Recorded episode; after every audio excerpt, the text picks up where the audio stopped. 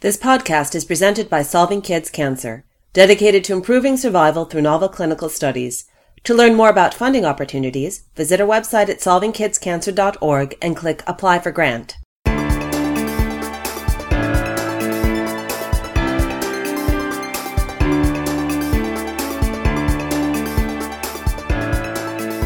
This week in Pediatric Oncology, the podcast about new advances for childhood cancer. Hi, everybody, and welcome to episode number 50. That's 5 0, recorded on March 25th, 2015. I'm your host, Tim Cripe from Nationwide Children's Hospital in Columbus, Ohio, affiliated with The Ohio State University. And I'm here without any co hosts today, but with a special guest, Dr. Jonathan Finlay. Welcome, Jonathan. Thank you for having me. Today, we will talk with Jonathan about his illustrious career and about his interests and, and some of his current ongoing uh, research questions. If you have any questions or comments, as you all know, even if you're listening to this a long time from now, please email us at twipple at solvingkidscancer.org. We're happy to read your emails and discuss your questions during a future episode. So, Jonathan, let's go back to the beginning, back to the UK. Tell us about sort of where you grew up and what got you interested in science or medicine in the beginning. Well, I was born and brought up in Manchester, that's in the north of England. And I guess, like many people, we're influenced by personal experiences, family tragedies, and also further on in our careers, we tend to be heavily interested uh, influenced by uh, our mentors, and I think both of those are true in my case. Um, my sister uh, succumbed to uh, systemic lupus when I was 15 years of age after a long seven year battle.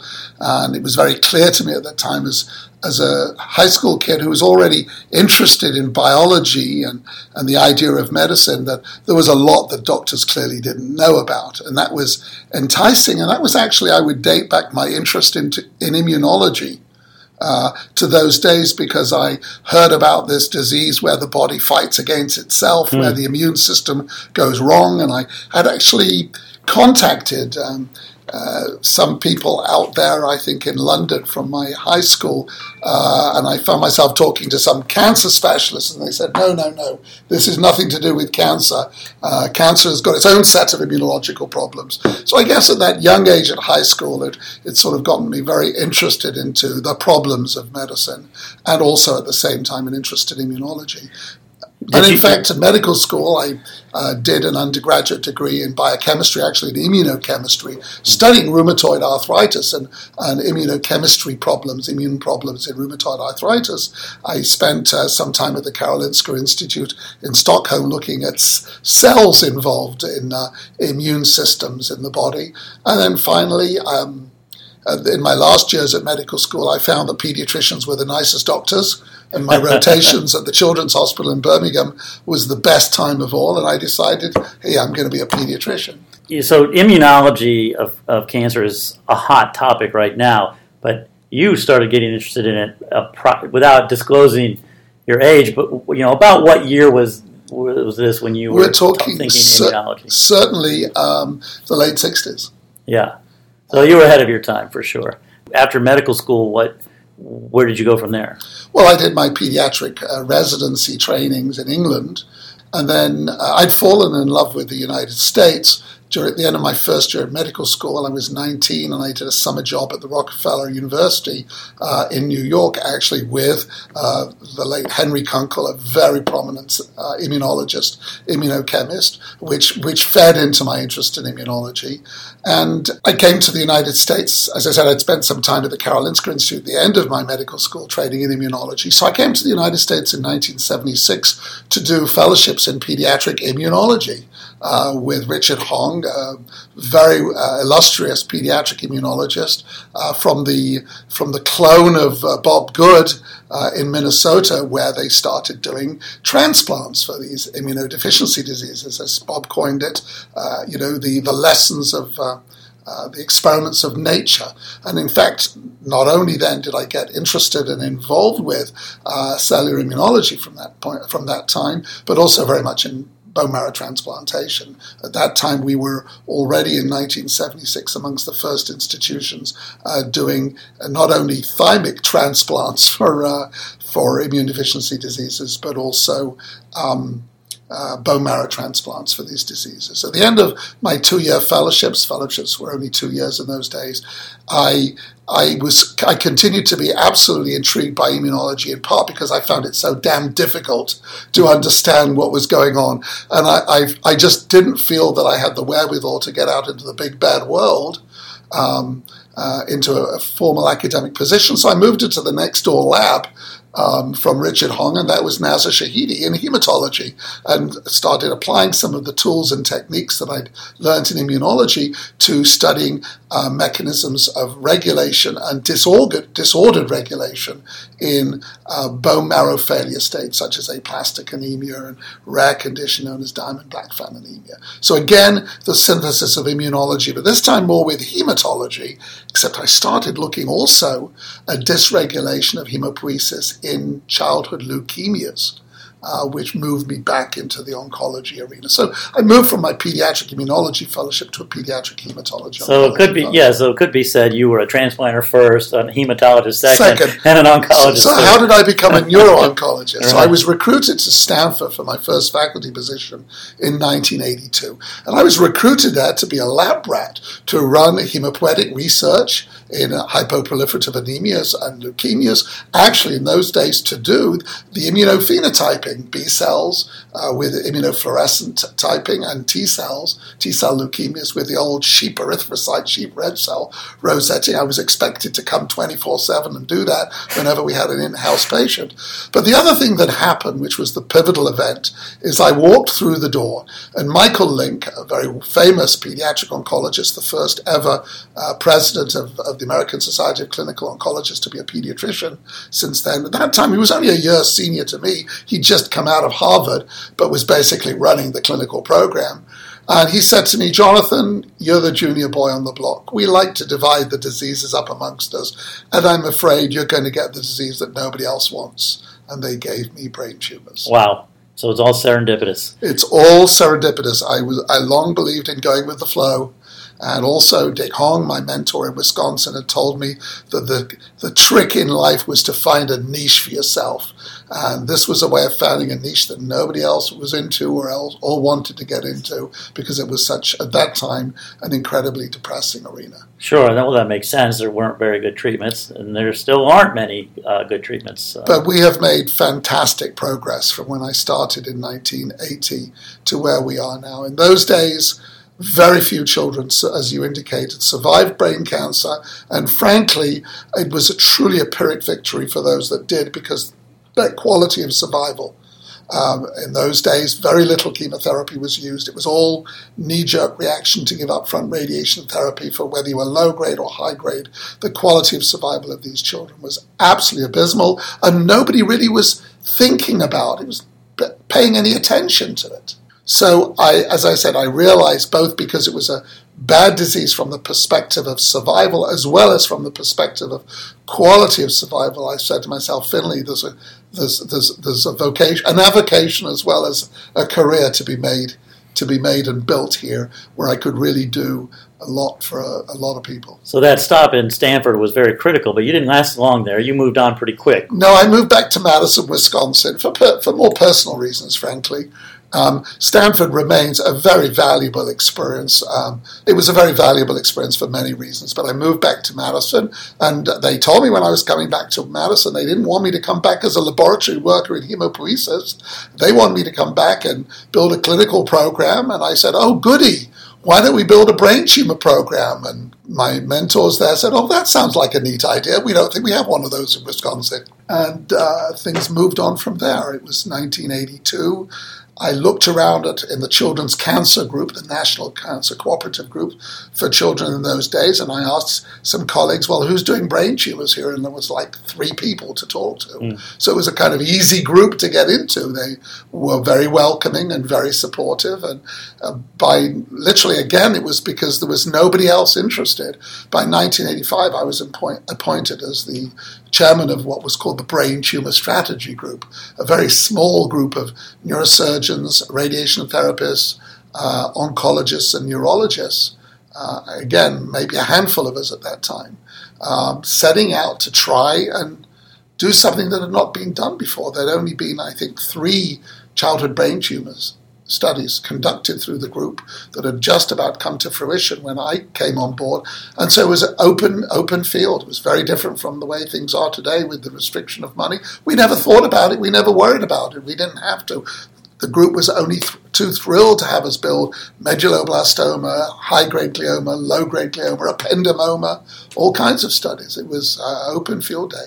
Was a Sounds- wonderful period of Sounds like a golden era almost. well, it was a golden era Without the only gold. because what had preceded before was so totally barren and devoid Hmm. of any real progress. So there was only one way we could go, and that, was up. and, um, you know, we embarked on studies that reaped eventually, not because we had such incredible foresight, but eventually reaped, sort for example, molecular studies and molecular data that we would never even dreamt of, uh, of collecting. We didn't know anything about. I'm thinking particularly about the uh, the study that um, we did a randomized phase three trial for childhood uh, high grade gliomas, which has resulted in dozens of peer reviewed publications and a tremendous number of molecular studies that Ian Pollack was the foremost person uh, for developing because we went around and said, Can you send us some paraffin blocks? And oh, we haven't thrown them away. Goody, we'll get them all. And this was the largest, still remains the largest uh, cohort of children with high grade gliomas. And centrally, we thought of doing central pathology review. Do I remember why we thought of that? Probably because a person smarter than me, a bright neuropathologist, told me that we needed to do that. This was absolutely, uh, you know, beginners uh, 101 clinical trials for me. There was no such thing as doing a master's program in uh, uh, clinical research to learn how to do this, or anybody did. You know, we'd learned, we, we did it by the, the, the, the seat of our pants, so to speak. They can't do that anymore, actually. No, you can't. And as, as we look back, we can clearly see uh, some errors that we made. That if we'd been thinking more smartly and intelligently, if we'd been better prepared, you know, with foresight, we could have done things even better than uh, a little better than what we did. But uh, those were great starting points. But the field has changed so dramatically in recent years, uh, and it's wonderful to see those changes. Um, obviously, as in other fields of cancer, the era of, uh, of molecular understanding of um, um, molecular classifications and prognostications is upon us. As many smarter people than me have said before me, however, uh, there is a huge chasm between what we've learnt about the biology of cancer and our ability to translate that into therapeutic effective actions. Uh, uh, but we have a lot more uh, tools and, and targets at our disposal that we ever had before. In that sense, it's an exciting time. It's very exciting, but again, you know, the wheel has come full circle in other ways. And I guess, again, one is influenced by one's earlier experiences. And for me, uh, the wheel has come back again to discovering or rediscovering the role of the immune system in fighting cancers. Uh, and I think there are tremendously exciting new uh, avenues that are emerging in neuro-oncology specifically, uh, but in other cancers in general, uh, looking at what we call active immunotherapy using viruses to specifically uh, target and kill cancer cells, and using what we call adaptive immunotherapy, using strategies that enhance the body's own immune cells to fight their cancers. And at the same time, what we've learnt in recent years is that the body has some immune cells, I guess a little bit like the autoimmune diseases, except backwards. In autoimmune diseases, there are immune cells in the body that fail to recognize certain organs as self and start attacking them. In cancer, there are unfortunately some um, uh, immune cells that think they're doing the body a favor by recognizing abnormal cancer cells as self and protecting them. But really, they're making it worse. So we've identified those cells and can now begin to address how to target and eliminate those cells while at the same time enhancing the good immune cells and improving their ability to kill. So, frankly, again, one is biased by one's own uh, experiences. I'm much more on board with immunotherapeutic strategies to kill cancer. Excuse me. I, have to say, and again, my field of research has not been in the development of, of new biological agents. But you know, when we hear about all these targeted therapies and mitos and, and sorry and um, molecular derangements and deranged pathways, you know, when you think of the number of permutations that exist in most cancers, you know, it becomes a horrendous task to pick one or even a limited number of drugs that will target most of our cancers. And again, I'm not saying any, anything that others haven't stated. I've heard uh, very well respected uh, clinician scientists say that Gleevec, in some ways, imatinib, uh, was a was a bonus and, and, and uh, blessing and a curse. A blessing and a curse yeah. to cancer therapy because many people, especially big pharma, thought all they need to do is spend extra, extra million dollars and they can develop a drug that targets a specific molecular derangement in a cancer and you've cured the cancer. But as we know,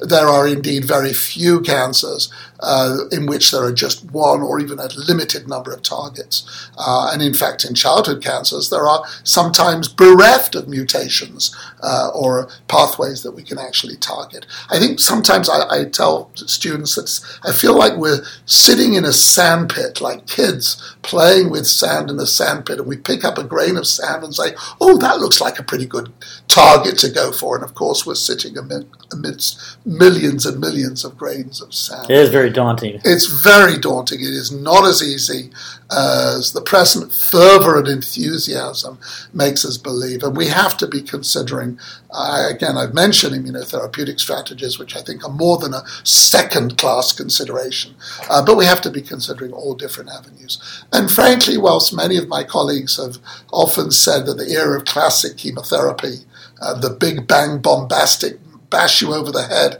kind of chemotherapy for which I guess I, as a as a proponent of uh, marrow ablative chemotherapy and blood cell rescue, am considered uh, somewhat of um, you're a champion of that. A champion or whatever.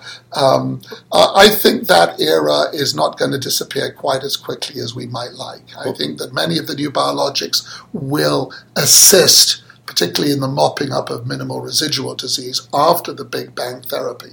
Uh, but the number of tumors uh, like um, uh, chronic myeloid leukemia or Philadelphia chromosome leukemia or the GIST, these rare GIST tumors uh, that respond dramatically and permanently to single targeted drugs is going to be very, very few. So that's a nice segue to tell us more about your Head Start protocols. You didn't last in Madison that long either. You went on to some other institutions. When was it that you sort of got the impetus to, to go after the Head Start protocols yeah. and that approach? Well, moving from one institution to another is a tremendous growing experience that I've pretty much loved and enjoyed, and I might add benefits significantly from wherever I've been. I went back to Madison for five years, had a wonderful experience there, and was then recruited to the Children's Hospital of Philadelphia, which is absolutely superlative institution.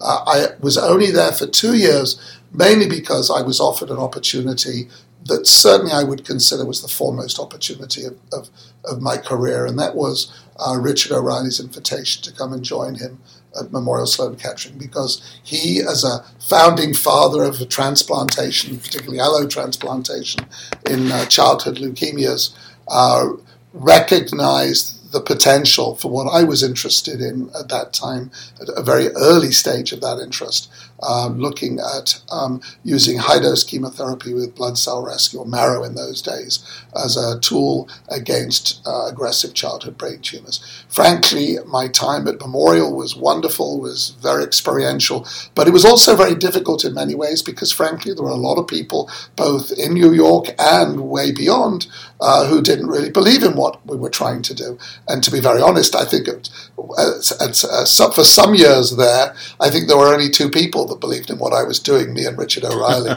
uh, but with Richard's support uh, and commitment, we were able to establish a number of trials, first of all, for recurrent children with recurrent brain tumors that then went through actually from our own institution into the Children's Cancer Group, um, uh, studies for newly diagnosed children um, with glioblastoma, the most malignant of gliomas of childhood, which also moved into the Children's Cancer Group, and then, of course, the Head Start study.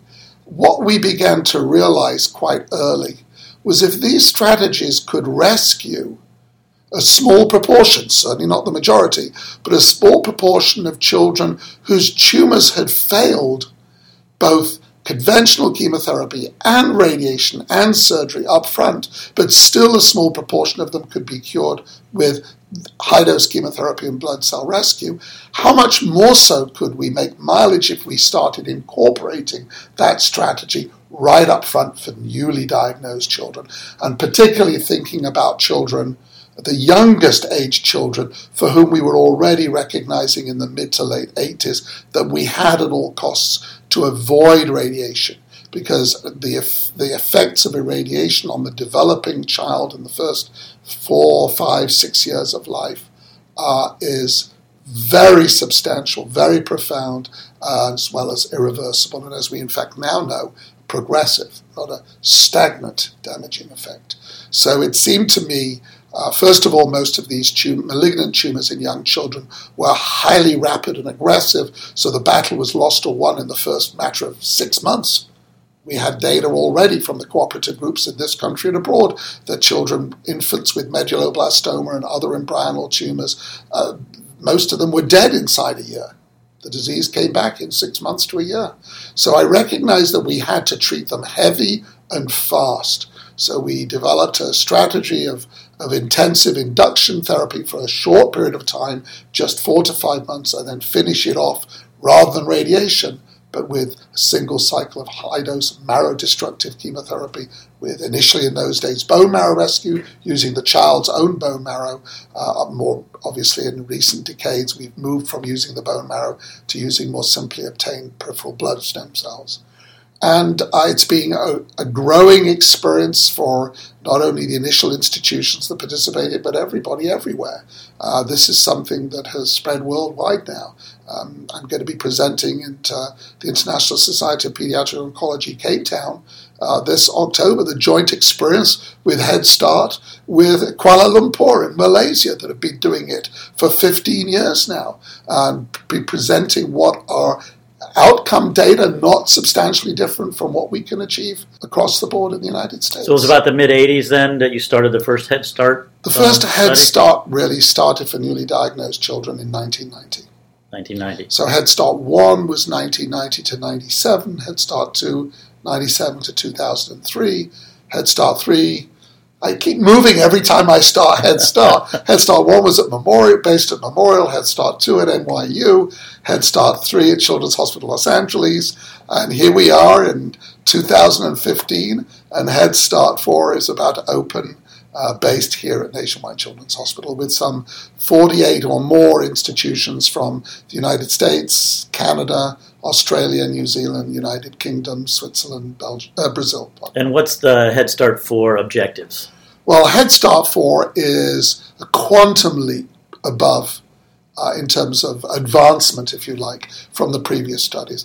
Obviously, the fundamental objectives continue to be an improvement in the survival as well as the quality of that survival for children uh, with these malignant embryonal tumors. And predominantly the focus is medulloblastoma and these other so called PNETs or primitive neuroectodermal tumors. The way we're moving about that is incorporating for the first time in this or any other study for young children um, molecular risk profiling. So every child we're going to get tumors centrally reviewed, not only for regular pathology, but also molecularly profiled um, into high risk or low risk uh, groupings, uh, and then their therapy will be streamlined according to whether they meet molecular high risk or molecular low risk uh, criteria. So that is an absolute first.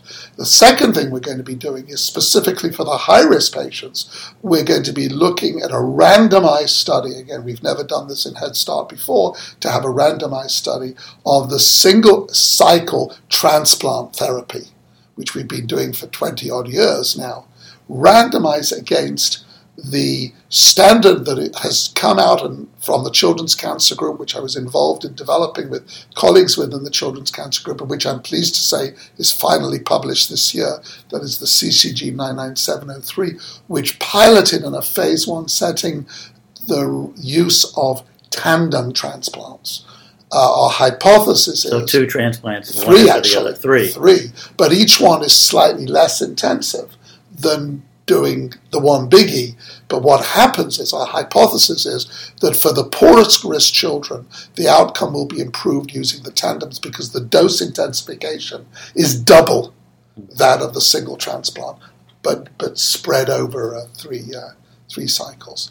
Uh, so that's going to be our strategy for, if you like, more patient tailored, more individualized therapy based on clinical and molecular risk profiling. And also, induction will be, will be shortened for those that more speedily achieve a complete response. So, if you have a complete response by three cycles, you don't need the traditional five cycles that we've used previously. You'll go straight into transplant at that point because we have shown in Head Start 3 that achievement of a complete response is predictive of a more of an improved outcome irrespective of other prognostic factors. Yeah. So really, it's using the 25 years experience of the Head Start studies to launch this new one. Absolutely, but taking it a level that we've never been able to do before. One of the humbling things is that in Head Start 1, 2, and 3, although we never did such biology studies, we ran that on a shoestring. Uh, institutions participated because they believed in it. Uh, we didn't have any funding to be able to support institutional participation. All those 40 odd institutions participated because they believed in the strategy of trying to improve the curate and the quality of survival of these children within a radiation avoiding strategy. And that for me is the most humbling thing, that show of trust over so many years.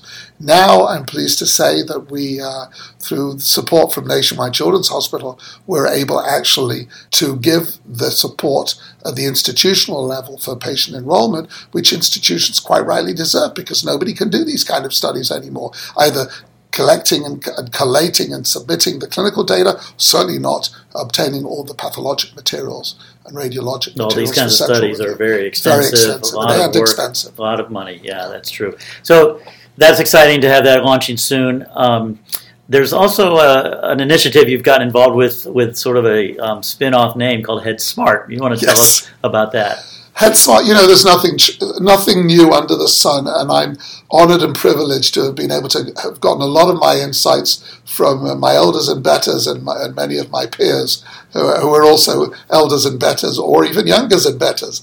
David Walker uh, is a leading paediatric neuro-oncologist in Britain, in Nottingham, and um, he has spearheaded uh, a program in England called the Head Smart program. They had recognized and they published this in Lancet Oncology uh, almost eight years ago. There was a significant uh, delay in diagnosis of children with brain tumors uh, throughout the United Kingdom, and that this seemed to translate into increasing at least morbidity of outcomes. So he initiated a program which is called Head Smart to try and sensitize both the community of general practitioners and consultant pediatricians and child neurologists, as well as families, into the, the warning signs of brain tumors in childhood. And very specifically, they were very wary, aware that they didn't want to have a sudden epidemic of everybody getting MRI scans left, right, and center for, for the, a headache every day. They wanted this to be so that practitioners out there in the trenches would be equally comfortable knowing when not to worry about the diagnosis of a brain tumor and not to worry about getting a scan, a scan as to when they do need to worry. And they, they've come out with an app and with brochures, and, and they, had, they were on BBC uh, TV and on the radio and in Parliament and everything. And they're actually beginning to generate data that show already, in a matter of a few years, that they have uh, shortened the interval from symptom onset to referral to physicians and then ultimately to diagnosis. This is not a problem unique to the United Kingdom. There are data from this country as well, from many states, uh, from multi center uh, studies that have been done, and the same is certainly true in Ohio, for example. Uh, we're going to assess, as a starting point, the extent of that delay and then seek to support translating the Head Smart experience into an effort here um, in Ohio, at least to start with. Great. I think that'll be very exciting. So besides uh, early diagnosis and um, novel immunotherapies and more uh, or better or smarter use of current therapies and high doses we've talked about. What do you think the challenges are over the next 10 to 20 years in pediatric neuro-oncology? We still have uh, problems, even as we reduce radiation therapy. We still, for example, when we're talking about these common malignant tumors that occur in the posterior fossa in the cerebellum, we still have the problem of something called the posterior fossa syndrome which initially was an acute oddity, then became a more chronic oddity of, that was transient, and now we realize can be not only chronic but very severe and profound, leaving significant cognitive deficits on these children. We're honing in on what are the causes of this. These seem to be related to surgical approaches and maneuvers during the very necessary attempts to perform radical surgeries. Can the surgeons learn to uh, avoid those kind of things? Should we be looking as we move forward, as some have suggested, more in Europe than in this country, of using pre surgical chemotherapy after just simple biopsies and doing second surgery when it's safer? To go and debulk the residual tumors in those settings.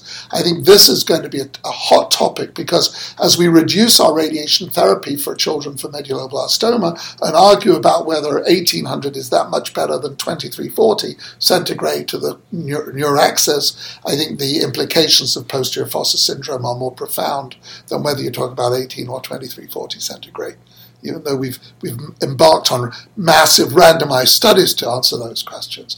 So I think again the issue of quality of survival is going to continue to be a major focus for, for, for all of us in the field of neuro-oncology. The increasing role of genetics, of, um, uh, of the understanding of molecular genetics, uh, not simply for diagnosis or even for therapeutic targeting, but for predisposition, is increasingly growing as we, you know, once upon a time we would have said to our families, oh, you know, only about 5% of childhood cancer, 5% of brain cancer is really genetically, is inherited.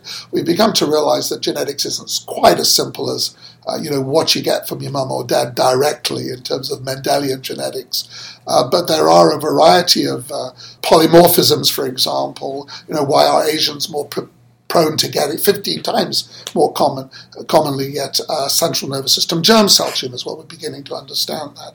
There are a whole variety of these, and it opens up the box, the Pandora's box of um, whole genome and other molecular uh, uh, surveying, you know, the risks and the benefits of that.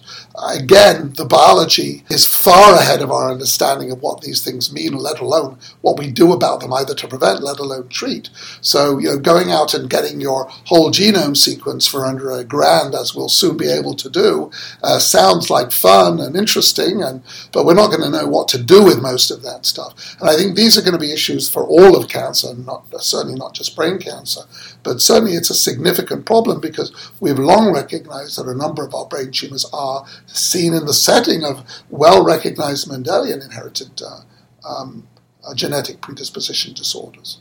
So, if you were to talk to a hematology oncology fellow, would you, you know, you started, we started this podcast by talking about how you got into brain cancers because it was what no one else wanted to do what would you advise a, a, current fellow? Should they go into neuro-oncology? Well, of course, I'm a terrible evangelist when it comes to that. You know, I'm a great believer in the philosophy of Saint Ignatius Loyola, uh, the founder of the Jesuits, who said, "Give me a child under 10 years of age, and I'll make him a lifelong devotee. Uh, give me a pre-med student or a student or a resident, and I'll make a neuro-oncologist of them." Uh, you know, this is an exciting era, but it's a less scary era than it was when I went into it. When really we we were in the dark ages back there. You had to really be uh, of my Pollyanna mentality, you know, uh, cockeyed optimistic mentality to go into neuro-oncology which you had. days, which I had, uh, which I still have. Um, uh, it's much, it's very exciting. There's so many, as I've mentioned, so many different therapeutic potentials and avenues that merit pursuing for the physician scientist, as well as clinical avenues uh, for the cl- clinical investigator.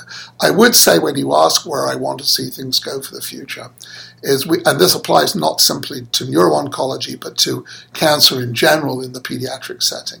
You know, we like to brag in, the, in pediatric cancer that we're in the business of curing in the year 2015 80 to 85% of children that walk through the door with cancer. That's great. It's true for North America. It's true for Western Europe. But that is only therefore true for 15% of the children of the world.